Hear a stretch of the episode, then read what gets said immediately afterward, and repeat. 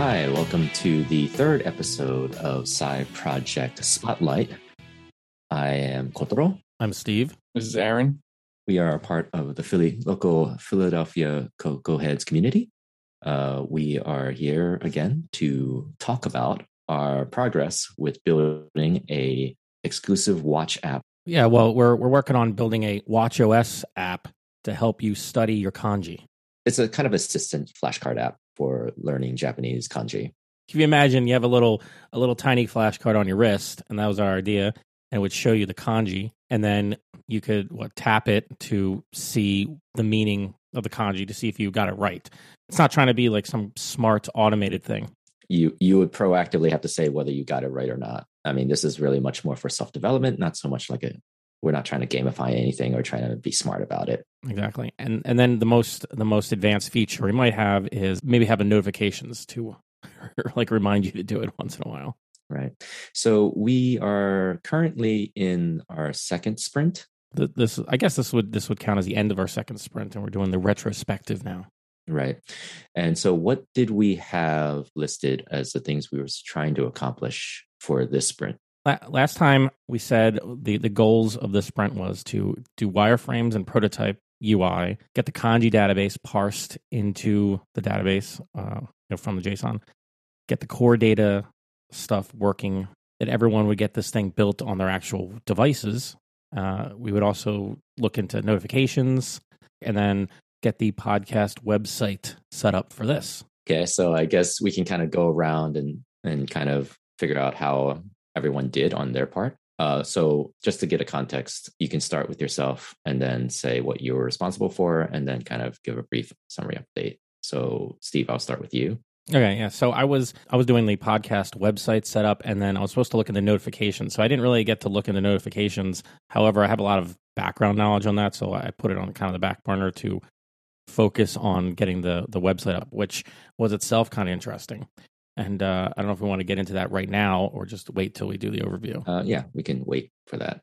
Cool. Uh, I guess Aaron, you can go next. Yeah, I was trying to get the data exported from the, the original XML data source into JSON and then into core data. I managed to do that for a subset of the data. I didn't want to like throw the entire data set at it and run into huge load times, or I wasn't really sure what to expect, but took 3,000 out of the 13,000 kanji that were in this data set and exported them and it managed to load it pretty quickly into core data. I think it was like fraction of a second in the simulator, or maybe like half a second or something to load on the actual device on my Series 6. So that worked out pretty well. I didn't like extensively test all the data fields. You did a fascinating thing with how you saved arrays in core data, but we could talk about that later. Oh yeah, yeah, that was yeah. I, I, was meant to talk to you guys about it, but then I just did it, and and there's there I'm getting some warning, which I'm not sure what that is, but I suspect it has something to do with defined what it is. You know, it's it's, it's there's an assumption that's an array on your end, but I don't know because it's considered the attribute is a transformable. Again, we could talk about that after we finish up. We finish up with our summaries. I will say it did change my idea about how I want to do an, an intro for the UI. Uh, but I guess we can kind of transition to my responsibilities was to build out the UI, which I did create, start creating like a skeleton layout of like all the views that I think we might need with navigations to each of them. I haven't really done the key thing, which is to take uh, what Aaron has done, which is the core data, and then start to integrate that into my UI, the card flipping UI. To be fair, I just uh, did that like two days ago. So no, I mean, I could have done something. But, but one interesting thing, when you did that and you showed it to us and you pressed the import button and it took the, you know, whatever the half second to load, I thought, oh, if um, when you, the user opens up the Air app and it doesn't have the data already imported, I would have an onboarding view to sort of block the user from doing anything. Maybe for to, they would have to read it hopefully for like half a second to a second, just to give you the application time in the background to uh, do the import automatically. That's assuming that I don't figure out how to just grab the database, the default database file from the simulator, which is something I haven't tried yet. That's true. Uh, hopefully, we won't need to actually do that, but it is a good UI thing to think about if we have to run the import at least once when you launch the app the first time. Yeah, I think it might make sense just to do the onboarding anyway. they have to set how the frequency of how often they're going to get notified per day, right? So like once a day, three times a day. You know, that's kind of like it's almost like pushing the settings view up in the beginning. Ideally, we probably like beta tested enough where we have like a good starting place and maybe just having the onboarding oh go into settings if you want to change that but this is what it is yeah yeah uh, you don't want to force them to like have to mess with settings when they start i feel like for an app like this but then i also wonder if it's like because we do want to at least get give them the opportunity to say like just a quick like presetting of like how frequent do you want this uh, per day? Once three times four times and then maybe like a custom. Yeah maybe maybe those just be like a recommended one because i feel like you get once you give people like a bunch of choices and it's just like ah uh, what do i pick? Well particularly for a watch app right? So like that i i can see as a as a challenge. So yes i agree. Uh, so again this is just to get the functional features in first which i do feel it needs to be there uh, so that's on me to to get done uh, within the next sprint but again uh, let me see what what was the other things that i was responsible for the page flipping looks good though thanks. It does. It does kind of something funny because, like, if I do it because I have the the rounded card, uh, I'm sorry, the rounded corner card with the text in it, but when you do a 3D effect, it affects both of them. So now the the card is backwards. So I'm going to have to figure out a way to get around that. But let me see. Let's see. I have to get my build to run on a watch. That's on me. Which uh, watch are you running? Uh, series three.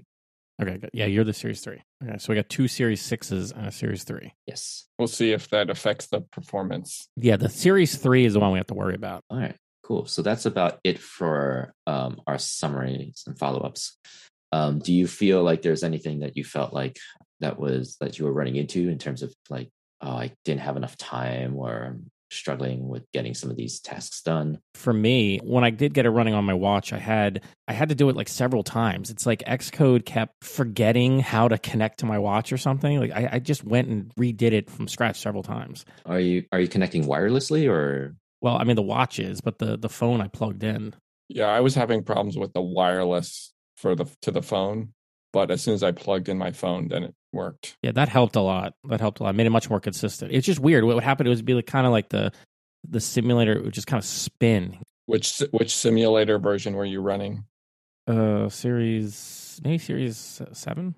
I was running series six to match my own device, but I don't know if that has anything to do with it. Yeah, I don't know. I I noticed that the that I think I don't know if Xcode's changed because I didn't do a lot of watch stuff before, but it it really wanted to kind of like auto always send it to my watch when I would run in in the um preview on SwiftUI preview. You know, you can you can hit the button, the play button to actively get to preview. Well, it's like once I got it working on the watch at one point, it just kind of like kept going to the watch, and it took me a while to try to make it stop going to the watch. Like I wanted you to do it in the SwiftUI preview. So some of that's just maybe not being super familiar with the uh, how this stuff works on uh, the latest Xcode. But yeah, aside from some Xcode issues, uh, and then on the website side, I had to learn Hugo engine that we use and, and the whole GitHub setup we have and Circle CI and things. And for phillycocoa.org. Yeah, yeah. It's it's actually been kind of funny because it's developed and um, put up there by our old friend uh, Mike Zornek, who just wanted to explore Hugo and just build a website using that that framework. Uh, but it's been robust uh, for most of our needs. yeah, I mean, I could talk about some of the interesting highlights from that because I think it is a pretty useful way to make a, a quick website for a uh, for a project like this. Are we going to do a website for the actual app? I think well, we could do it one of two ways, right? We could put it on the Philly Cocoa website uh, on a page of like, or maybe like an extension of the podcast page. I guess we can figure that out and take advantage of the fact that you know because nobody really there's no real reason for most people to go to the Cocoa website, so we might as well put that as like a page there. Sure. To sort of promote this app, if we need. Uh, the only other thing I could think of that would be a smart decision, um, or maybe a smart decision, who knows, is to put this on a GitHub page, and then maybe like buy a domain, like a quick domain for about a year or two, um, honestly, I don't think it's a big, big, big deal to do for your watch app. yeah, um, it's definitely not.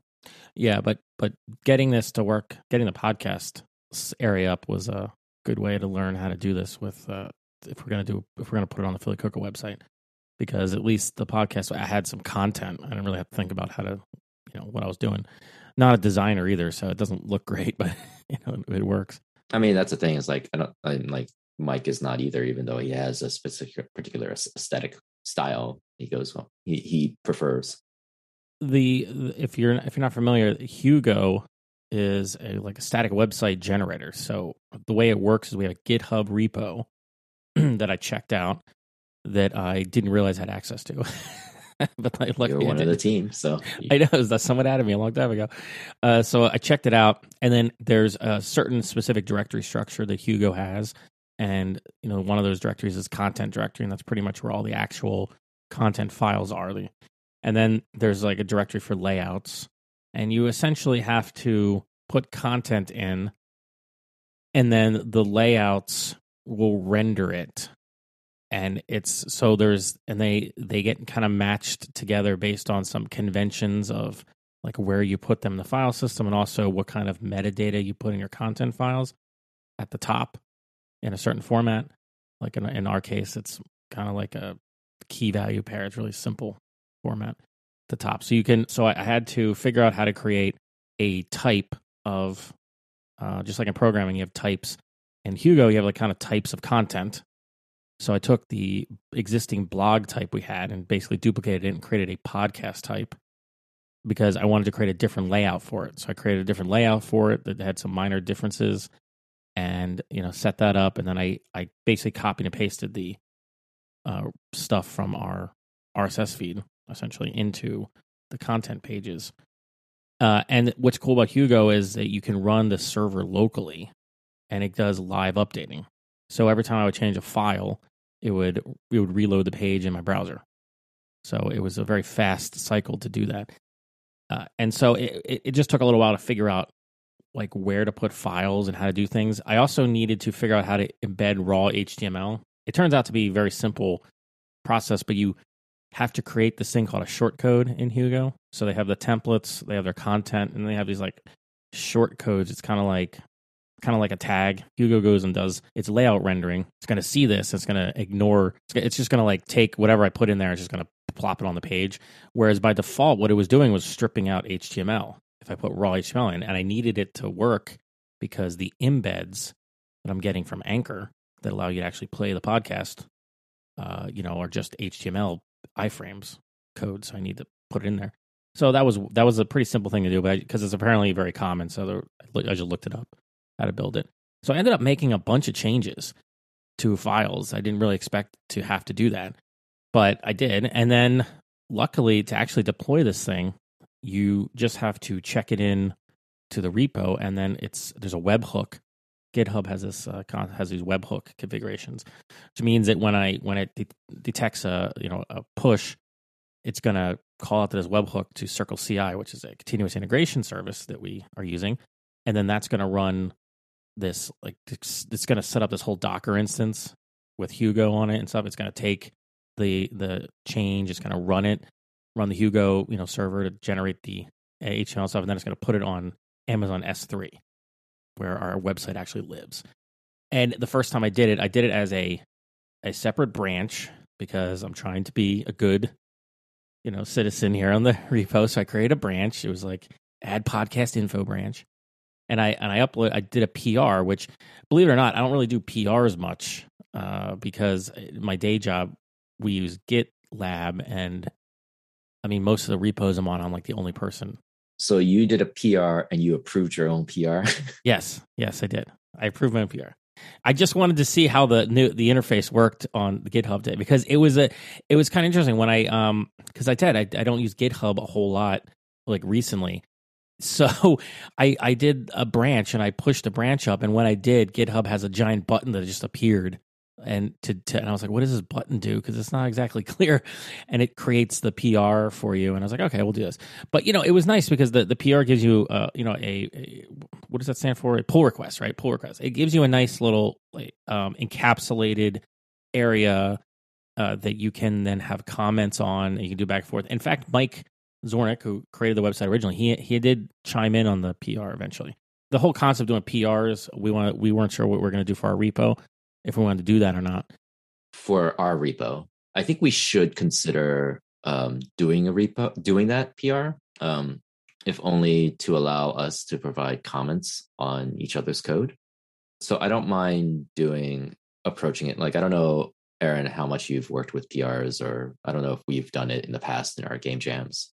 No, we haven't. Um, I've messed around with like GitHub enough that like I know the structure of it, but I haven't really worked on any projects where it was required. So I thought about doing it for for my changes that I was making, but I only planned on changing like one file. I'm like, I'm just going to make this one file that imports the JSON.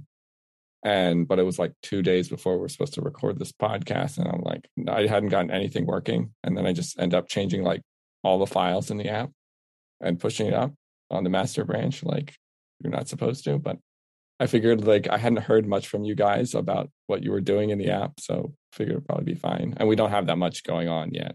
But yeah, if we if we agree to like a certain style and uh, or doing pull requests, then I can definitely do that. So what we can try to do for this sprint see how we feel about it um, is that if we're going to work on something, we create a branch, maybe signal to each just in case people need to I, I. I, assume we all know what we're working on, but just um, just work on whatever we need to work on, and then as long as they're not big big changes, um, yeah, just uh, create a pull request when you're done. So you do the branch, you make your changes, and you do your thing. And when you feel like you're in a comfortable space, like do a pull request to get some comments from me and Steve. Uh, and you can also request who you want to to um, to approve of your PR, and let's agree that if um, as long as both approve, as long as one approves, uh, because sometimes it, it, a lot of this happens where they try to get two approvals, and that second approval just takes forever. There's only three of us. I mean, I mean, I don't even we know we need approvals, period. But if we want to try to do this, yeah, it just helps with our participation because I think sometimes I'll see something or you'll see something that is just like, oh, this is really weird and probably shouldn't do it this way.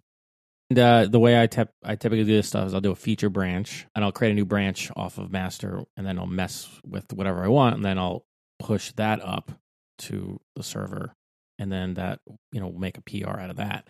And that way everything's nice and isolated. And then, you know, we can bring them in individually. We can bring in the changes we can merge. We can do whatever we want on our Git side too to to play around with this stuff because we'll just have these branches to to play with. Yeah. So what I what I'll probably yeah, so like an example would be like the onboarding view. I would create an onboarding view. I would create a branch for that. Maybe you'll call it feature, you know, dash onboarding view. And then I'd work on it and then I'd create a pull request. You know, maybe I won't do too much. Like it doesn't have to be perfect. Just have to do what you're comfortable with and you feel like it doesn't break the build. That's the key part anything with push up should not break the build.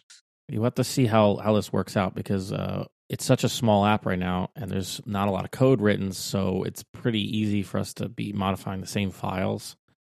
So you know, if we have multiple branches and pull requests going on, we can end up with some conflicts. Well, the beauty, for the most part, I mean, as as long as it's not something like project related, um, the beauty for the most part is we. It's going to be rare if we're messing with like a storyboard right? Because we're doing it in Swift UI. So any of those, so those type of conflicts are resolved. If it's project folder related, then that could be tricky. But that's part of the power of the pull request. Is like we can all say, okay, here's how, you know, we can we can kind of collaborate and make sure that we're not breaking something. That sounds like a good plan for me. And I just wanted to say one more thing about the the website stuff. Is that I I think that I this is my first time doing a static website generator, really. Uh, and you know, I like it. I might actually, I might actually use it because it it uh, it's really easy. It's nice that you can just check out everything from a repo and change it. Uh, and if you don't need all those features of some database backed website, something you know like like WordPress, you don't need all that stuff. You know, it's it's what one thing is that it's it's really cheap to host and it will not easily fall down if you put it on something like S3 or, or somewhere to that you know you can take a beating. It's just gonna it's it's hard to knock out a site that's just static HTML pages. So that's really cool. And and it, since it is so easy, if you want to do this for like an app, like a simple page. Like often, an app will have just a one page website or a couple page website that doesn't change a lot, you know, and you're not going to do, you know, lots of interactive features. Probably, you know, just information, a button to download and stuff. Yeah, it makes complete sense to design something in a static generator and then just put it up somewhere, and then you just leave it there, or, or you know, put it up on as we're doing probably on the Philly site. So I like it. I think I recommend it as an option for people making a uh, a website for their app and they don't want to spend a lot of time. The other option, of course, is just to sign up for some service like Squarespace, whatever. But they're not a sponsor. but but like you could do that too. But then that costs money. We're trying to do things super cheap. So this this does require more setup. It's definitely the difference between paying twenty five dollars or something of that range a month versus one to two dollars. Yeah, I don't want you to gloss over like the setup of the continuous integration. You you got lucky that it was set up for you. You I went down like a whole rabbit hole of looking in for a project I was trying to do. And it's not that it's hard, it's just there's a lot of decisions to be made. It's not like that the process is that hard. It's just that when you use like, oh, which static site generator and which uh, continuous integration thing am I going to use to actually do, where am I going to deploy it to? Yeah, yeah, and this is why I actually liked the fact that uh, it was already set up because I'm just probably going to steal the whole Philly Cocoa setup and just do it for something else. Because as you said, I don't want to think about it, and like we have something that works, might as well start there, right? And uh, is this is this repository uh, private or? Oh, that's actually public. That means that if you're listening to this and you want to see an example of how Hugo works and Circle CI, you can see that stuff on our public repo. Where is it on the uh, Philly CocoaHeads? You could just host it in GitHub Pages. I think is the is the most direct way. If you want if you want more control, and you can also use GitHub Pages with Hugo. There's like a thing. So in fact, even easier than Hugo would be just use GitHub Pages because it's built in. My my point is a a static website is an option to consider for your app website because you know once you build it, it's easy to maintain and and you know, it's familiar. Anybody, even people who only have rudimentary HTML, CSS experience, can build a basic website. Yeah, there's like all all these templates already available for Hugo if you don't want to build your own templates and stuff like that. Yeah, that's what I mean. And and if if yet if money is the most important thing, like if you really don't want to be spending twenty bucks a month for this, which is totally understandable, especially doing a side project. You know, you can once you figure out how to do this once, you can just do it for every side project app you do and you can have a whole bunch of pages. Yeah. Yeah. The hardest part I think is actually just making the decision of what which which template, which generator, and then which template and what posting thing, what hosting thing you need. Yeah. Part of our mission here is to get past our analysis paralysis. At least I have that. And I think Aaron, you've expressed that. Yeah, definitely. So every time I encounter something that works now, I'm just like, I'm just going to do that. I'm not. I'm not going to worry about like the the the little uh, issues around it you know the the things that are not perfect whatever i don't care i'm just going to do it.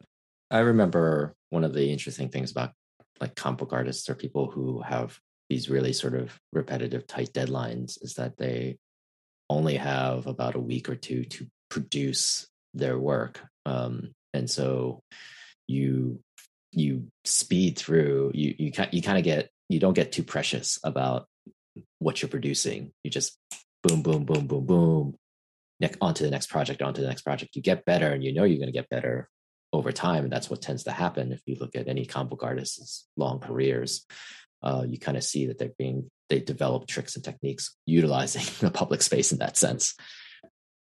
Yeah. Yeah. I mean, uh, and with software development here, there's so many things involved and so many choices to make. And it's useful, I think, if you're, especially if you're, you're earlier in your career or doing the stuff that to have examples of stuff that just works and you can just use it. You can just start here, do this, it will work. We're not saying this is the best way of doing things. Not saying this is the best way for you to do things for this particular project, but like we know this works to a degree, so give us a shot. Start here, and uh, I like that because it, it, it, the biggest problem I have with analysis with the analysis process, the biggest problem I have is you start with that blank page, you start with that blank Xcode window or that blank you know wireframe tool window or something and you're like how do i start? And that's where you you it's helpful to look at examples. Uh, something like swift ui is great because it has default user interface. It builds for you. So if you put a list it creates a list in a style that is good enough for an app. It's the way that apple says this is pretty good. Uh, you know if you create navigation views it's like this is the way, the way it is. You don't have to think about all the details.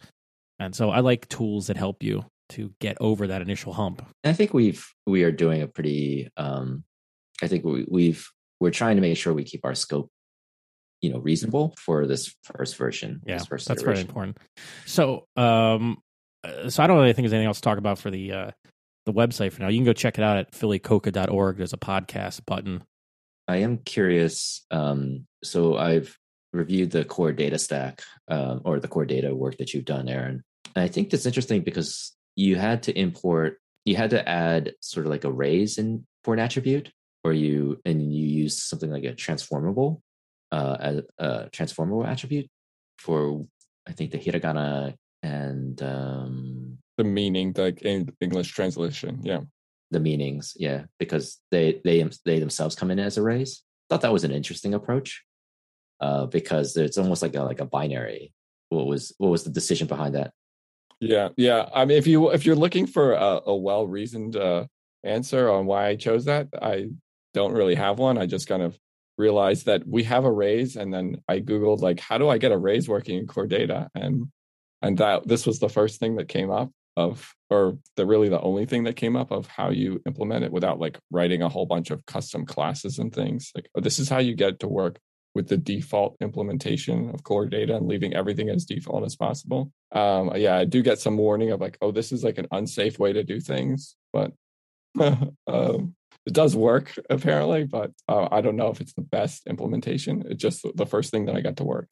Um, so if you if you look in um, if you're actually looking in the project and when you you set up your core data um, data model file that has your, your entities and your your attributes instead of saying like oh i have a string for this this uh, attribute. Um for for our data there's like multiple meanings for each character. So um i want to bring in an array from the data. So instead of saying oh, there's a string you you you say it's a transformable which allows you to just put in the um in the Xcode um, attribute editor for that entity, you can say transformable, and then in custom class, all you do is put like string bracket, like say it's an array of strings, and that's all you have to do to get it to import an array um, instead of just like a single string for that attribute.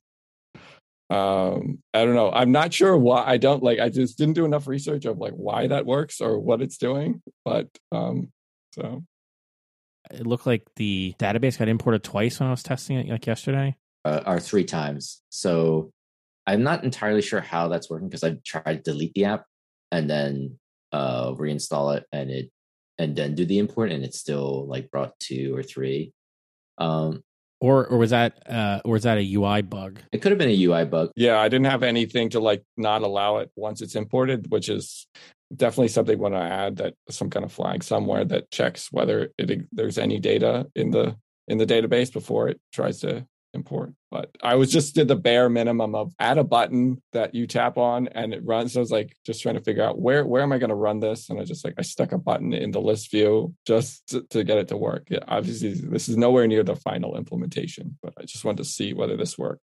actually I, i've added that code so i added a, a sort of like um is is count greater than something is the is the is the array greater than zero and if it is don't show that import button. But i don't have anything where like if you have if you press the button disable the button or hide the button and just put a loading screen um, that might be one way to to approach it. But again this is a ui issue so i'll i'll look into that to making sure that that interaction works a little bit better. Um, another thing that i probably need to do is just sort of have a bare bones layout of what we what we want to build out and so that i need to get to you probably again like i said last time like early earlier part of this week or last week which did not happen. So i'm on the hook for that. Do you, do you have a clear idea in your mind how this is going to work? i have a clear idea in my mind of how the core mechanic works which is you get a flash you get notified here's a card you tap on the card. If you want to see the meaning or you swipe left or swipe right uh, that would define like okay this is right or this is wrong. If if you do that then you know it says that you're good for the day or you want to do another one that's it.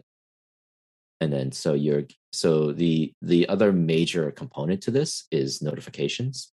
And we want to uh, notify you X number of times a day and to just use the app or, or the notif- or the notifications want to be interactive in some way. I would say interactive. So basically, go here's here's a here's a kanji. Do you know this? Yes or no? If the answer is no, we just say no and save it back into core data. totally doable to do a notification that had a button that said yay or nay. Like, what does the button say? Like, I know it. Uh, yeah, just for, for now, just say I know or I don't know. That's and then we'll figure out the copy later. Again, we're we're trying to figure out we're trying to just get the functionality to work, and then we can like embellish the actual copy later. Yeah. Yeah. I'm envisioning something like the thing, like the workout notification of like, are you working out right now? When you start like walking for more than like five minutes and it pops up. It's like start workout or mute it.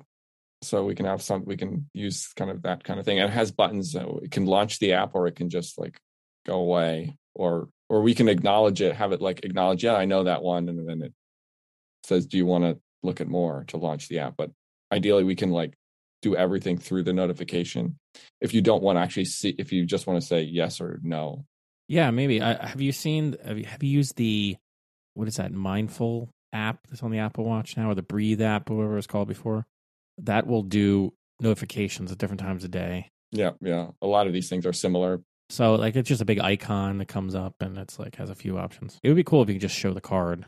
Yeah, and, and that's actually all I'm I'm thinking about doing. Like no images or anything like that. Just the just the kanji and just like yes, no, uh, yes, I know it, no, I don't, and mute or whatever. Like whatever other options we want to give it. But those are the two primary ones I care about. I don't know what what the limitation. I'd have to look again what the limitations are. What the view can be for one of these notifications.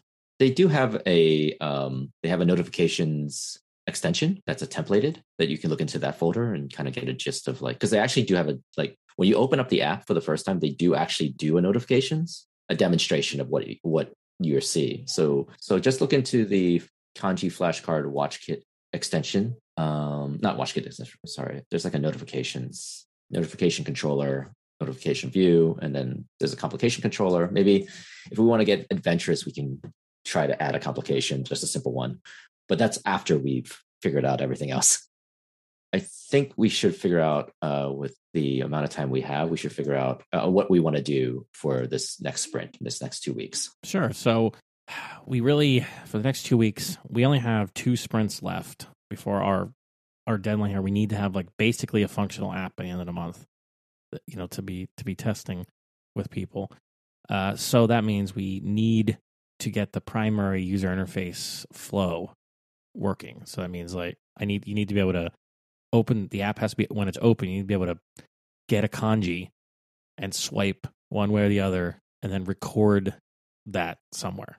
Like I feel like that's like the the base functionality. And then notifications are built on top of that mechanism because you need somewhere to save that data. It's going to go to the same place, like whatever your choice is, or and where you're going to pull the data from. Yeah well this goes into one of the things we were trying to figure out in the original like iphone implementation of this app is what exactly is the data that we're storing about the stats of how the um, the user is using it and how many things are correct and not correct and so we need a data model for that so we i don't know if we ever really figured out the best thing for that last time so that's something we need to figure out this time Yeah. I mean, on some level, it's it will track with the intention of like over time give you more complicated kanji um, as your performance improves. And so we had to track whether how many you get for each character, which one you got right, which one you got wrong, and the frequency at which you got it right or wrong. Um, and that was the challenge from last time. Um, so we kind of have that in the court, like a, an entity for that for those stats. just have to see if that's what we actually need once you actually start testing it is, is really the thing Yeah, yeah. So for this for this sprint, I want to get the UI for the flashcard part, like the saving component um, for the user stats. That's on me to get just the functionality of like a yes, no, and the data saved, and then for which character. I'll take care of that for this week, um, as well as maybe basic like the other settings of like okay the frequency, um, uh, notifications frequencies and that kind of stuff just the saving part, not so much the interactions with the notifications. Um, I'll let you handle that that particular part because what you have to do is get access to the database from the notifications controller, so that you can do the you can do the same interactions actually that might be a good discussion to have is creating a class um, that just spits out the exact um, like one class that does all the sort of like logic of like giving presenting the user with the the actual character that they need to see. So uh, one thing i haven't done uh, before is the whole extensions thing and being able to like get data from one extension from another one or or wherever where is the core data database stored in when you're thinking about these extensions? Because the watchOS app is an extension right? It's it's it's basically like the targets. So the target is shared. If you share the target with both extensions in theory i think it should be fine so it's actually kind of funny because i'm looking at our our project that it's an exclusive watch app right there's no it's not linked to an iphone right so like there's a watch app target, right? And all there is is just the assets for like the accent color and like the app icon. And then all the logic is in the WatchKit extension, uh, including uh, the notification and complication controllers. So all we, our focus is primarily in the extension, which we actually have, and the, also the core database pointing to that target. So you should be okay to be fair, it would be interesting. I think there is so there is a notifications view in Swift UI. So you would be able to manipulate that and test that out and try and try to see how um, there's and I know there's an example um, of like uh, probably if you look at like uh, maybe the yeah the scene maybe like the the the the kanji flashcards app file or somewhere it will say it will demonstrate how you can actually call that. Um again like us being me being particularly newbie on that front um i'll probably I, I know that it the example does show how to do it actually you know what it's probably utilizing because there's also like a push notification payload that it um comes along with the project for you to test. So that's cool. So you're you're gonna you're gonna get you're you're trying to get a swipe UI working and saving the the user stats of like which which button they press for that. And I'm gonna try to do similarly with the um, notifications. I guess try to get that to work. And so we're sharing the same data, which means we're gonna have to have some kind of uh, interface that we're both accessing between the two. So we'll have to work on that. We're going to use PRs for this, and then I guess Aaron, are there a whole? Is there more data beyond the first three thousand here we put in there that we want to add into the database? Well, that's another discussion of because you uh, one of the things you wanted to have was this like the order of how these things are typically learned, and we think we talked about it last time. Of um, there in this data set, there's like tons of different um, dictionaries of and they order them differently. So I just picked one, but that one only like orders the first 3000. So I don't know if you just want to have how you want to sort the other ones. If we, I can import them, but they'll just be sorted in some other order. Is there another ordering mechanism that hits more of them, like a larger percentage of them? I guess the radical, the amount of radical numbers, uh, the amount of radicals within that character might be an indicator. So basically, you have to create an algorithm to make this decision. Actually, that might be that might be useful for you to start working on. Aaron is the just creating a basic class that returns a random um, a random character um, and just have hooks in there for now to say based on your performance of um, you, you can you can um, you can just template it out. You don't need to like put the logic in at the moment, but just something that we can me and me and Steve can point to and be like, we call this function, you know, call it like get me get me next character or something. Yeah, definitely. Right, because right now the only thing I'm only way I'm accessing, I'm just using like the fetch request for the list view just to like see all of them, but there isn't any other there isn't any other interface yet to implement. I mean, one of the things that that the class or the or whatever how you implement it could could provide is a fetch request, like an appropriate fetch request. Like that's one way you could. We're just saying, oh, I, like I like to encapsulate data access really well. Yeah, no, I, I I haven't. I just haven't gotten to any of that yet. I was just trying to see if I could get the data in there and and then display it. So that's the only thing that um as far as I got with it. So I didn't start to think about you know designing of classes and how that works with the UI and all that stuff. Are we just going to use the the model that we have in core data directly, or are we going to create some kind of view model that we're going to use? What what is the the model that's backing the notification or the backing the the actual screen that we're looking at when you're doing the swipes? Is it is it just going to be that core data model because we need something to to start with, or is it going to be something else that we need to define? I think it'll be the core data model. That's fine. Like I don't need I don't want us to get too deep in the woods here. I mean, we might need to make convenience methods, or like for example, if we need to do like we don't care if because we have nil attributes or whatever we just want to i just want to you know a non-wrapped version so if there's nothing there just give me a blank or something or anti-array. Okay we'll just we'll just do the core data that's i just need to know so that way we will um we'll try that first we'll we'll bind to the can we do extensions on one of these core data models?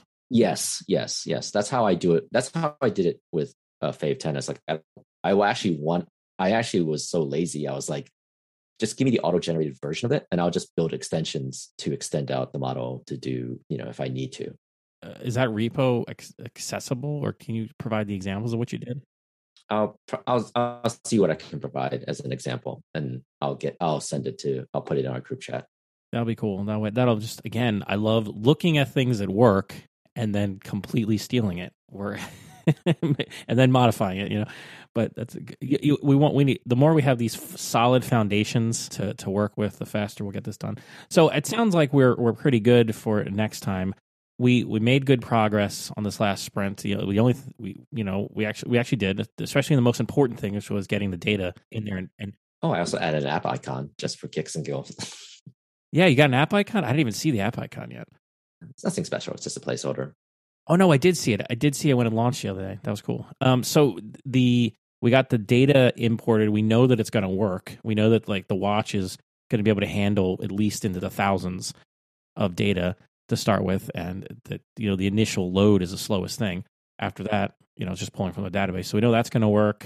Uh, you have a clear idea, Kotaro, of what your the swipe UI is going to be, and and the notifications UI is pretty much constrained by the notifications. So I'll look at that and see what I can tweak on that because I would like the notification to look as close to the actual swipe UI as possible if we can. Yeah, just um, just go with like red background, white character. Um, that's it, and then uh, and then add add buttons. Yes, I know. No, I don't. Aaron is going to be working on the the what the public interface for it, and then I guess uh, we want to try to get as many of these characters in there as we can, right? Eventually. So that that again aaron aaron's going to be our data guy to sort of how he's going to figure out the order and then ultimately get all the data in there and then how we're going to have that store how we're going to decide storing that data. We're also going to need to make decisions based upon the user stats as they're coming in. So this is all this is all things that aaron your your insight might be very valuable as we're working on this just to to over the next two weeks just to be like does this make any sense? Can, is this enough data? Is can i make these determinations because we're going to need to determine what card to next show or what notif- or what card to include in a notification to next show. And then uh, so that that whole system has not really been thought out yet. Yeah well we'll we'll, we'll discuss it I guess after after this. We'll figure it out. So yeah so so what's our goals? Let's just to eh, wrap it up.